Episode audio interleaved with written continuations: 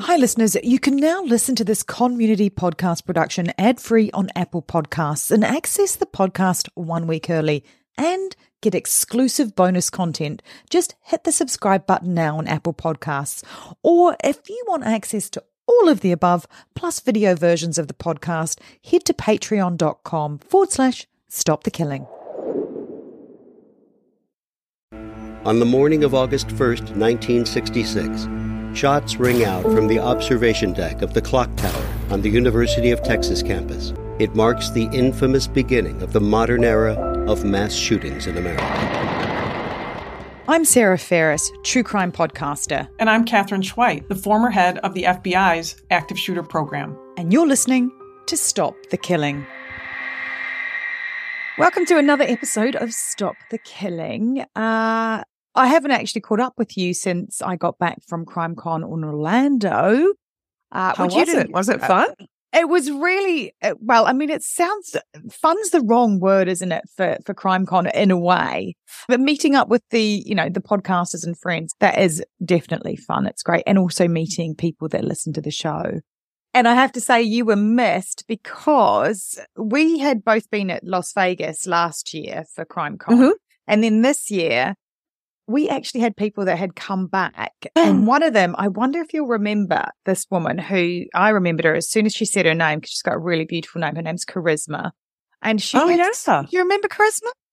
Yeah. She spoke to us for probably, oh, I don't know, quite a while when we were in Vegas. And she was, I think she was a young mum and had, you know, lots of concerns and fears around school safety and things like that. yeah. that. You'd be so proud. She was like, you have to tell Katherine I did a stop the bleed training. She's literally been, yeah, like upskilling, upskilling, upskilling, and feels a lot less fearful. So that was I'm really so cool. happy to hear that. Oh, that's so fantastic. You know, I never thought when you um harassed me into having this podcast that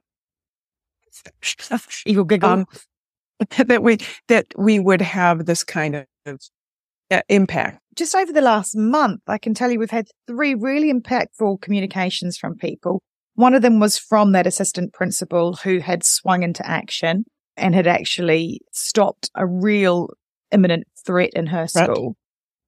The second one was from a listener who had been an accountant and had listened to the podcast for a while. And because he'd been listening and listening and listening, had actually decided to retrain and is now a 911 dispatcher. Um, complete oh. career change. Isn't that incredible? Wow. Wow so that was cool. That's um, very was, cool. It was very cool. And also there was one more who's actually a Patreon of ours, Emily, and she's going to also be coming on and talking about the impact she has had on her school community and on her community at large. This is anonymous reporting, right? Anonymous reporting systems. Like honestly, crazy. I mean, I have been going through similar things in my neighborhood and I just bow down to people who can make such change and it isn't without effort. So I think it's going to be super insightful to have these people on discussing their steps. And you know what, Sarah? The other thing that to me is for everybody listening is the impact. Recognize that one person can have such an impact. And, and, you know, we say that a lot of different ways for a lot of different situations, but here are examples of how one person made a decision to be engaged, involved, and upstander. That's Absolutely. so exciting. I know. I didn't. I, I, I didn't know about the 911 operator. That's fascinating because, you know, there's such a shortage of 911 operators and it's such an important, important uh, bridge between mm. an emergency and first responders. Yeah. Well, that's fascinating to hear. So if you've got a story of how listening to the podcast you've changed things in your community or just in your daily practices. We'd love to hear from you.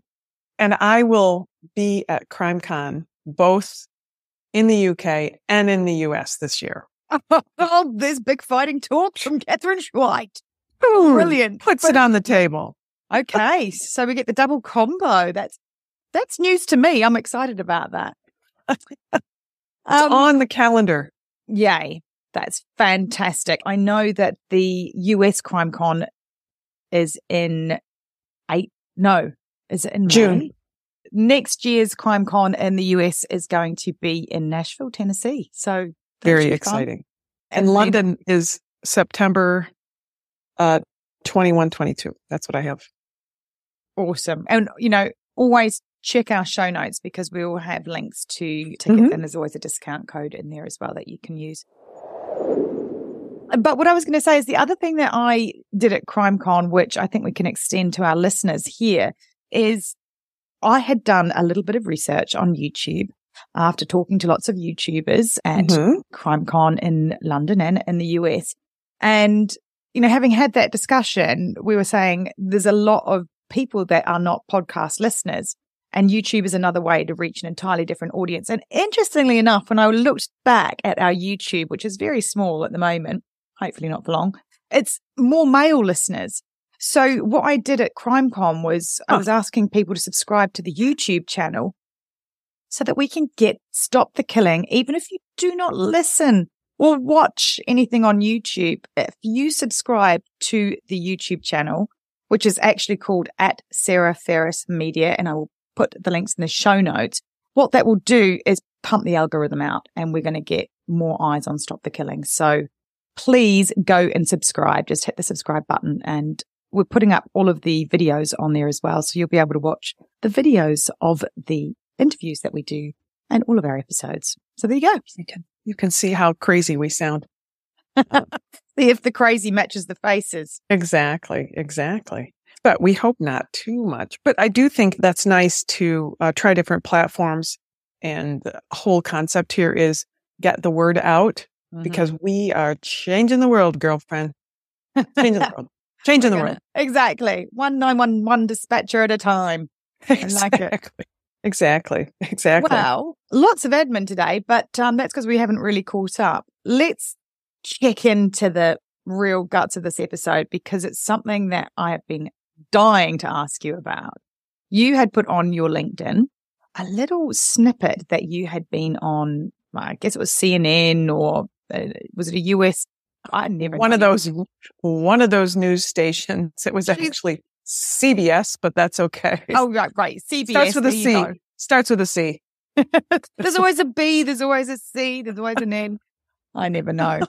But uh, basically, bottom line, Katherine's face was up on the screen, and the tagline was a headline about a kidnapped child story. And I was like, right, next time I hit record, I need to know uh, this story. So, uh, this is a story about everybody has to be alert all the time. And like so I, I need more alertness in my life. Yes, you need to be alert all the time. There was a a young lady, uh, a very young lady, recently, and she is out on her bike with her friends. They're in a state park camping. She and her friends are biking in the middle of the day and they are doing what nine year old girls do. They circle something and circle it and circle it and circle it. And she decides when they're going to stop that she wants to circle around the campground one more time by herself because she's a big girl. And, you know, you can trust me, mom. I'll be careful. I won't get hit by a car kind of conversation. Anybody who's a parent has had these conversations oh, with your kid. God, yeah. So she is out on her bike. She decides she's going to just do a one once around. So this is actually why the news uh, agency called me. They're like, "Oh my gosh, can you come on and talk about kidnappings?" And I was like, well, "I can, sure," because the FBI kidnapping is one of the oldest federal charges that the FBI investigates. Ooh. Now, one of the oldest, oldest is sedition and treason, which you could expect is not a surprise mm-hmm. because sedition and treason is, you know, complete conspiracy to overthrow a government. Think about what happened in the United States in the 1880s. So not surprisingly, what, what are we dealing with from our January 6th stuff that occurred? More than a thousand people charged with sedition, seditious con- conspiracy here in the United States. That's what some of the charges are against wow. some of the most egregious offenders. I hadn't um, even clocked that. I was like, oh, that's such a kind of antiquated, you know, King Henry VIII kind of treason off with his head stuff. You wouldn't it is. It is. To Sedition, Yeah. right? And, and it's so old. So I'm telling you this, I'm really getting to the kidnapping, but you know me by now to know that eventually I'm going to get We're there. going on a little segue. I like it. Get So- on, get on so- board, people. So under federal uh, statutes, so this is a little good tip for true crime people. Every case in the FBI has three segments to the case number. It has the number of the crime that's being investigated. That's the first digits. Then it has two letters that signify what field office is running that investigation. And then it has a unique number at the end for that field office so that every case in the FBI can be tracked worldwide. And but when you look at the case number, you know what kind of case it is. So- Sedition and treason are so old that their actual investigative number is like two and three. Right? God. One of the first things that we ever ever worked to investigate, as opposed to, you know, fast forward to 2001 when 9-11 happened, that was a 265 case, 265th type of a criminal investigation Yep. that was created that we were responsible for. Wow. So- So, where does kidnapping sit then? If you're saying that's quite early, we're talking teens. What are we looking at? I'm really Seven. testing you. Seven. Ah. Seven. See, although I did like the way you said, I'm really testing you. I thought you would have know that, but clearly, Uh, oh, yeah. part of like, is it like I'm an the- FBI agent. No, I worked seven cases. I worked Wow. kidnapping cases. Is that what they call them then? Do you kind of have the Yeah, leg go? kidna- No, we yeah, they're sevens. So yeah, do you know what a bank robbery is? Ninety one. Really? bank You think robbery, that would be not- quite a low number. Armed bank robbery, ninety one A. Can I just um segue into a different question? We're doing a lot of like a roundabout Sure. here, but I'm just because we don't- curious. because we have we are in a meandering trail through this recording. Well, you can tell we haven't talked for a while because we're just Yeah. like covering off every which way we can. But just tell me, what's the weirdest one that you would be like, why is that in the low numbers? Oh, it's in the low numbers? Oh, there are some just uh, weird things that are kind of uh, financial or white collary crimes. You know, in the world of crime, for centuries, drugs was not a crime. It was all governed by medical laws. You know, it's like physicians and your pharmacists and how they dispensed drugs. There were no criminal charges. So the criminal numbers are a lot later. What is number one? I don't know. I'll have to look it up. You've never worked a one case. I guess I haven't. It might be treason though, but I, I'll have mm. to look it up for you. Why is kidnapping such an early case for the FBI? Ooh. I'm going to say Lindenberg. I'm just going to. you're very, you're very close. You're, you're combining Charles Lindbergh with the Hindenburg, but you're very close. I was trying to think of like a really early kidnapping case that was famous, and I just, I just went out on a limb and mixed. You were so up. close. Thank You're- you very I'm- much. You know what? I'm, I'm giving you the win on that one. You were so close. That was, How yes, close? Charles Lindbergh. You're right. Charles Lindbergh was a very famous, right, pilot, one of the first. You know, he, he, he set all kinds of records crossing here and there, so all these records in the air. And he was very well known, very famous, not just here in the States, but across the world for his amazing records that he set in crossing the Atlantic and things like that. And his child was kidnapped out of his home, out of his home. And kidnapping at the time was a state crime. So there Mhm. was no, what we call federal nexus. There was no reason for the federal investigators to get involved, except for that the federal investigators were going to get involved because Charles Lindbergh was so famous. So the FBI, you know, uh, got engaged, involved in trying to solve this mystery. And in the process, Congress passed a law making kidnapping a federal crime in certain instances, I guess is the right way to say it. I still feel like we need to have a little pause and just take a moment to establish the fact that I guessed that correctly. You've just swiped over that like it wasn't anything. I mean, I got the name wrong, but you're you not kind of shocked that I got that right? I am. You're pretty close. If you didn't know about the Hindenburg, you would have been there. It would have been good. When, when we think about missing people, there's missing adults, then there's missing children. if there are missing adults, they certainly can be kidnapping, right? Or they Yeah. could just be walkaways, or they could be people who are murdered and we can't find them, right? So they're just missing, or people who choose to uh, disappear uh, from their community. But when it's a child, when it's a minor, there's an assumption, right, that the, that the child didn't make the choice to do that.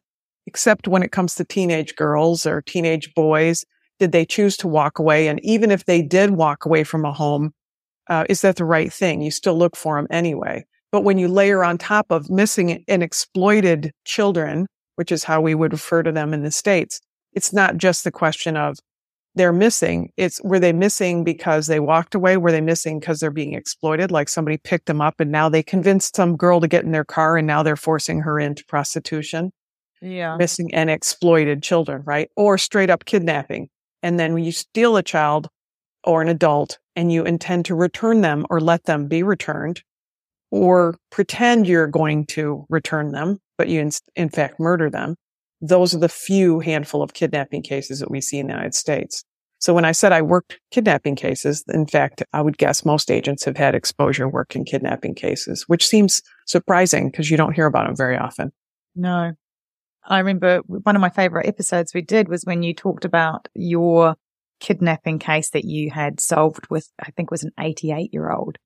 I might put a link to that in the show notes because Yeah. if you haven't listened to it, it's one of my favorite episodes that we've ever done. Well, it was, it, boy, we did, they recorded that a while ago, but Mm, probably the case that I'm most proud of working in the United States. Most, exactly. my 20 years in the FBI, when I'm the most proud of working. Yeah. It was an emotional episode.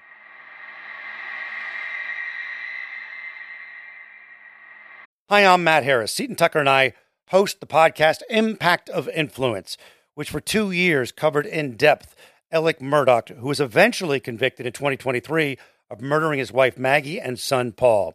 That story continues to evolve, and we will cover that. Plus, we will tell you stories of other true crime events that have happened in the South. Please join us on Impact of Influence and give us a follow on the Impact of Influence Facebook page. Have you ever felt that pang of disappointment when you couldn't add a ticket to your collection because it was digital? Or maybe you just lost it? Well, stubforge.com is here to change that. Imagine this tickets that not only look but feel like the real deal. Because each ticket from Stubforge is printed on the same quality stock that Ticketmaster uses and printed with genuine ticket printers.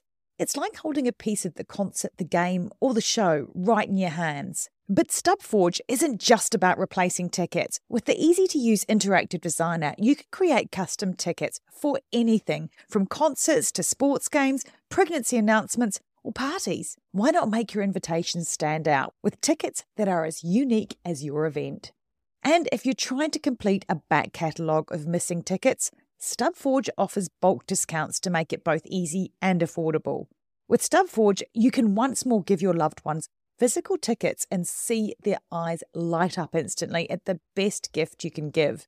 So, whether you're looking to reignite your ticket collection, craft the perfect gift, or send the coolest invites, head over to stubforge.com. Start creating today and see how Stubforge makes every ticket a story worth saving. Visit stubforge.com and start making tickets today. Lay the table again for, you know, the case that we're talking about particularly today. Just to refresh our memories since we've gone around the around the squares. Sure. So there's a young lady and we have her name now, but I'm disinclined to use her name. We had her name because they were looking for her, right? She was a missing child. And so we know she was nine and her picture was up and we saw her name. I'm going to call her Mary, which is not her name. And yes, you can find it in the news and that's all fantastic for you. But I think that, you know, as our listeners are aware, we're very keen to protect anybody who's involved in a crime because we always want to respect that it's about solving and preventing crimes in the future. And it's not about exploiting victims. Yeah, And so, so this young lady, Mary, was camping with her family in a state park. And uh, she was with a whole bunch of people. As I mentioned, she was riding her bike. And this is a really popular in the near, not far from the capital of New York. So, you know, very populated area, very popular park that she was riding her bike in with her friends. it was close to dinner time and the sun's beginning to kind of set here earlier as, as we get closer to winter. And so I think it was getting dark. She'd been called back to the campsite. She decided to go one more time around the park. And so she departed from her friends. And then I would say about half an hour after that, it became apparent that she should have been back from that one loop. And you know that feeling as a parent Yeah. yeah. when suddenly, where's your child? And we've all had that. I had a rule when I was with the kids. If I had to write a check, you know, you have to use both your hands to write a check in a store back in the old days when you'd write checks. I had a rule with my kids that they had to hold my clothing. So I knew they were there. That's a Such great a- rule. That's Such a a great rule. paranoid mom. No, Um, you're not. I think that's most moms. We're always paranoid about that. so these parents who are obviously, you know, fortunate, able to take their kids to go camping, how fun that is. And they live, you know, not too far away. They quickly come to the realization that their daughter is not there. And why didn't she come back around? And so within about half an hour, half an hour, 30 minutes, they realize she hasn't made the loop on time. I can feel that rising panic for those parents. How horrific. Right. Exactly. Because you know what you do instinctively. You Mm. start walking the route, Yeah. right? She's got to be coming towards me. Maybe she just got distracted. Mhm. So they start, you know, walking the route backwards and they don't see her and they find her bike. Oh, that's just horrible. Yeah. They find her bike. And then you know something's wrong. Mhm. Even if you can't say it aloud, you know right away. And they, of course, reach out to the police right away and they begin this massive manhunt for this young lady. And there are hundreds of volunteers and police officers who begin scouring, thinking about where she could be and how far away she could be. They estimate uh, there were about 400 people who were looking for her in the first, and I say in the first because in the first 24 hours, she was missing more than 24 hours. Oh my which- gosh. Now I'm going to say this because, um, you know, I did this story for the news and I want to tell the listeners that the girl is alive, but time is so important because in most of these types of kidnapping cases, the child is not alive after 72 hours. Yeah. That's So- the fact that you hear a lot on even just like TV crime shows. So that's a real statistic. Right. You know, it goes to the motivation of the person who kidnapped the child, Yeah. right? What is their motivation? What are they trying to do? And so when she's taken, which is turns out she was taken by someone, they are looking for, okay, where could she possibly be? And they expand their search to like 45 miles. Uh, wow. Yeah. They're looking in this huge area, right? Yeah. Is that all park or is that 45 miles? You're into Right. Residential Yeah. okay. neighborhoods. They have, and you know what? When we are looking for somebody in a situation like this, we literally grid it out in the command post. I'm sure these listeners are sophisticated and have heard the term triangulation uh, Mhm, for mhm. cell phone towers. If you're looking for a cell phone number, for instance, you can use cell phone towers to like three of them to triangulate the area, triangulate meaning it's in a triangle, where that phone might be pinging. And if we get a ping on a phone, we know that that person is in that area, depending on where the towers are. And I, I mean, as an FBI agent, I have been in lines, like the whole line of people where we walk across an empty field, hoping we're not going to walk onto the body we're looking for. Right. I mean, it's, it's very sobering, but part of an important job that you do so that you make sure that no stone goes unturned, no evidence gets missed. Everything is looked at. You know, um, if you're looking for a nine year old child in a house, like where do you look? under the bed, in the cupboard. Yeah, you look any place where you can find a child, right? Mm. I mean, I, I lost a really horrible case once about a dead child and involved a refrigerator, a court case. It was when I was a prosecutor. But you look any place where you can find a child, right? For whatever the size of that child is, and however they can be, you know, packed up, we we look in that space. And so you grid out and make sure that you look. And I always taught my children, you know, when you send your kids to go get something, can you go get my, you know, scissors from the room? And then they come back and they, I don't know where they are. And so I always taught my children from an early age, looking involves your eyes and your hands because you have to move things potentially, right? You have to open a door. You have to, you know, move Yeah. I mean, newspaper side. I don't want to be stereotypical, but you could run a course in my house just for the males. That would be quite helpful. Oh, I could do that. I'm com- I'm happy to come and train, but I generally charge expenses. Well, I think by the stuff that you'll recover just from making them learn those techniques, it'll be paying for itself. it'd be worth it'd be worth it. Yeah. It'd be worth it. So time is so of the essence when you work a kidnapping case. You just know that everything is about time and you never want to leave it. And I'm sure that the hundreds of volunteers and the law enforcement first responders who are working fire and, and emergency people who are working this matter in upstate New York were feeling that at that moment. They have a nine year old child and every moment you're thinking, is she alive? Is she okay? Because it isn't that she might have walked away. And when you're there, every minute is just so intense because every hour that goes by, you know, is getting closer to all this magic time when, when people might disappear and you might never see them again. So when it gets to be 24 hours, you're like, oh my gosh, this is not good. What's the marker at 24 hours? So if 72 hours is that, Really, I don't want to say 72 hours is a marker like it's a guarantee, but the number before that is six hours. Oh, okay. What happens at six hours statistically? I don't have the statistics in my head, but a huge percentage of kidnapped children within six hours are killed. If they're just kidnapped, but you know, the motivations and why people kidnap, right? Yeah. It's really hard to know. So if some child is snagged off the ground, why is she snagged, right? It could Mhm. be because somebody it wants to assault them, right? Yeah. Um, it could be because somebody wants a ransom, right? And once you eliminate, you know, ransom, why would the person who kidnaps the child keep Yeah, the child? Yeah. There's only a couple of reasons. I mean, I hate to say it, but that's the reality of what it's like yeah. to be an FBI agent. You know, there's only bad and worse.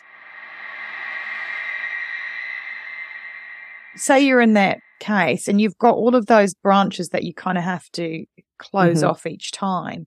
Do they Right. run in parallel? It has to run in parallel. Yeah. It has to run in parallel that this could just be a random killing. Yeah. You know, this could be a child who ran away.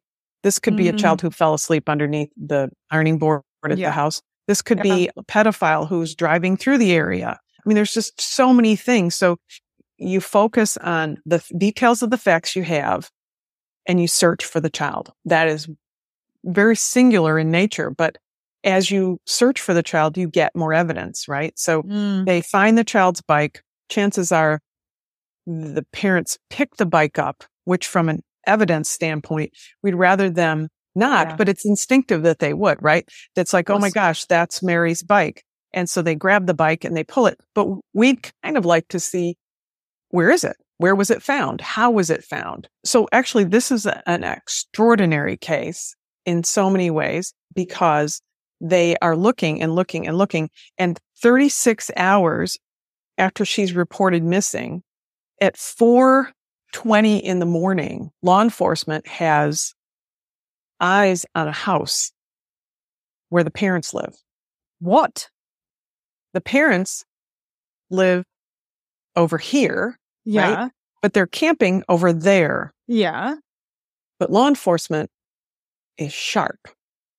And law enforcement immediately puts eyes on the parents' house. What? I do not know where this is going.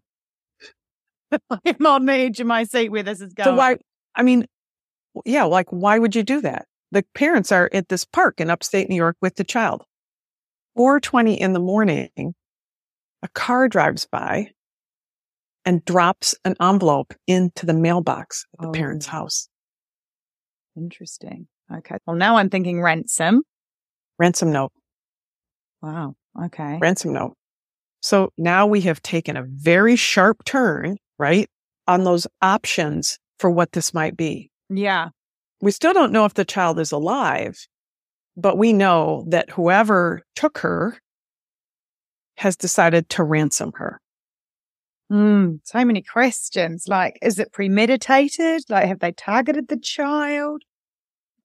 And how did they know the child's address, home Address. address? Exactly. Like, it feels like there's a layer of something that's been planned here. Actually, the uh, a most extraordinary part about this case is that it appears to be a crime of opportunity.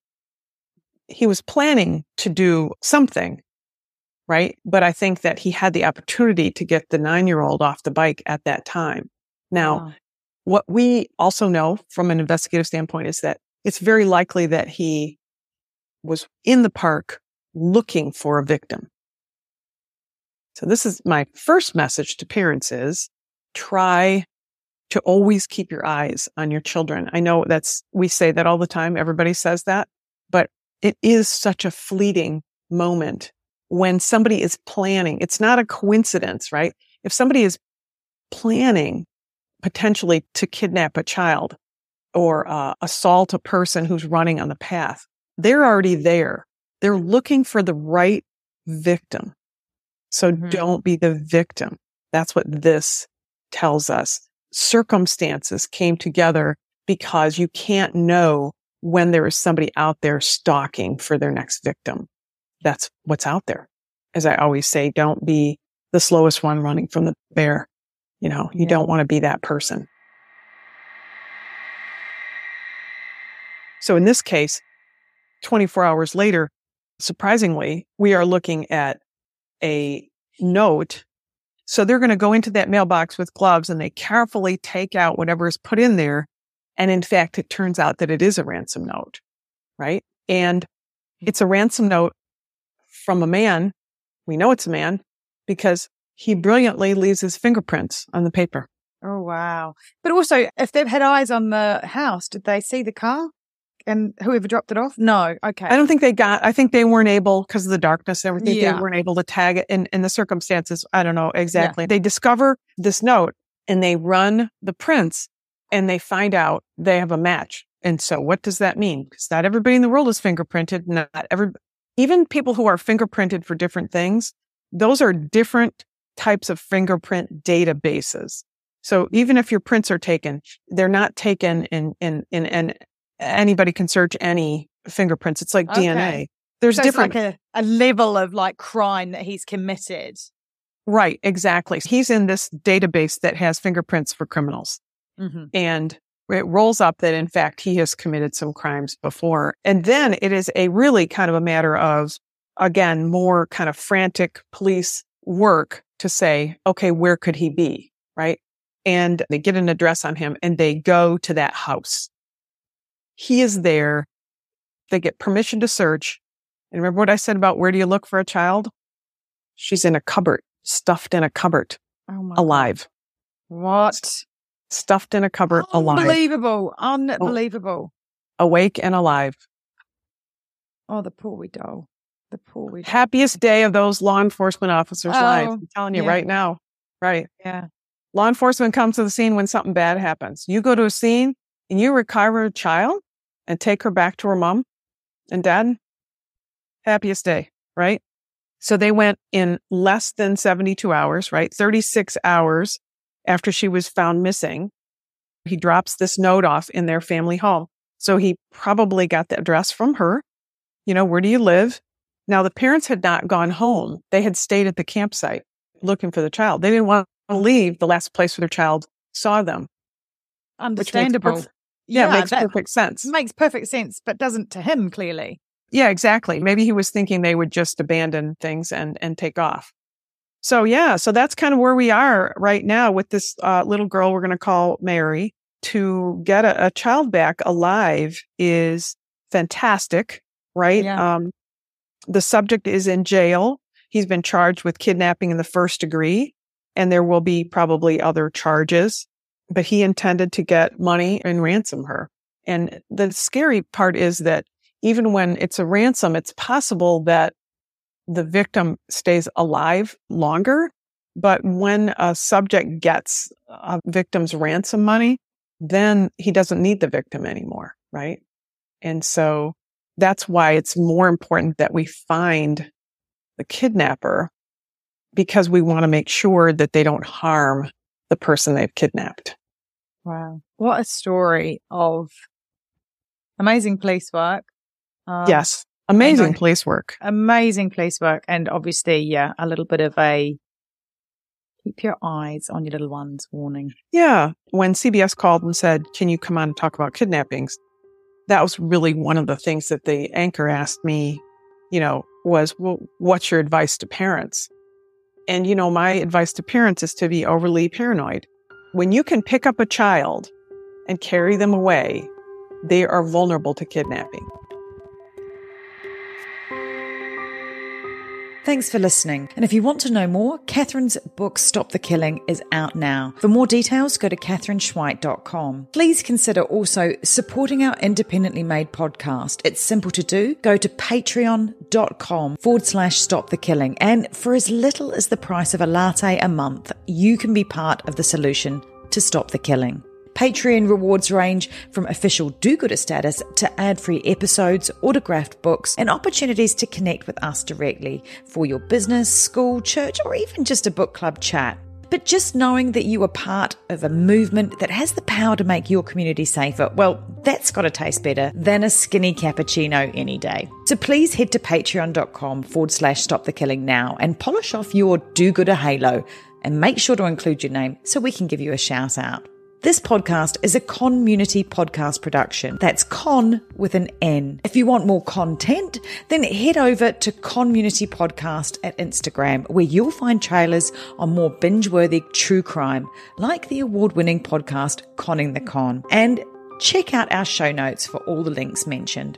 Finally, if you want one takeaway action that you can do right now that can help make our community safer, Please share, rate, and review this podcast wherever you listen. Everybody needs to know that they hold the keys to see something and say something. Together, we can stop the killing. It's one of those things you hope never happens, but you better train for it because it will happen. And it will happen in places you wouldn't expect. Be ready for it.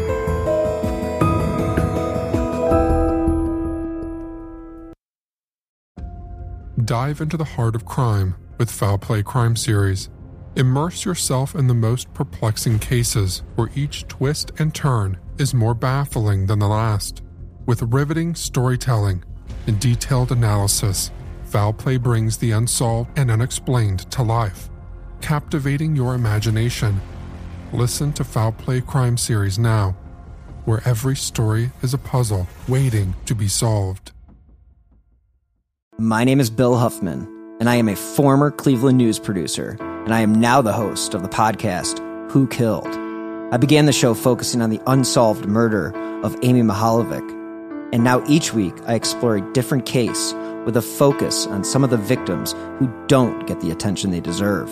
I have a deep catalog of over 225 episodes, so there is a guarantee there will be something for you.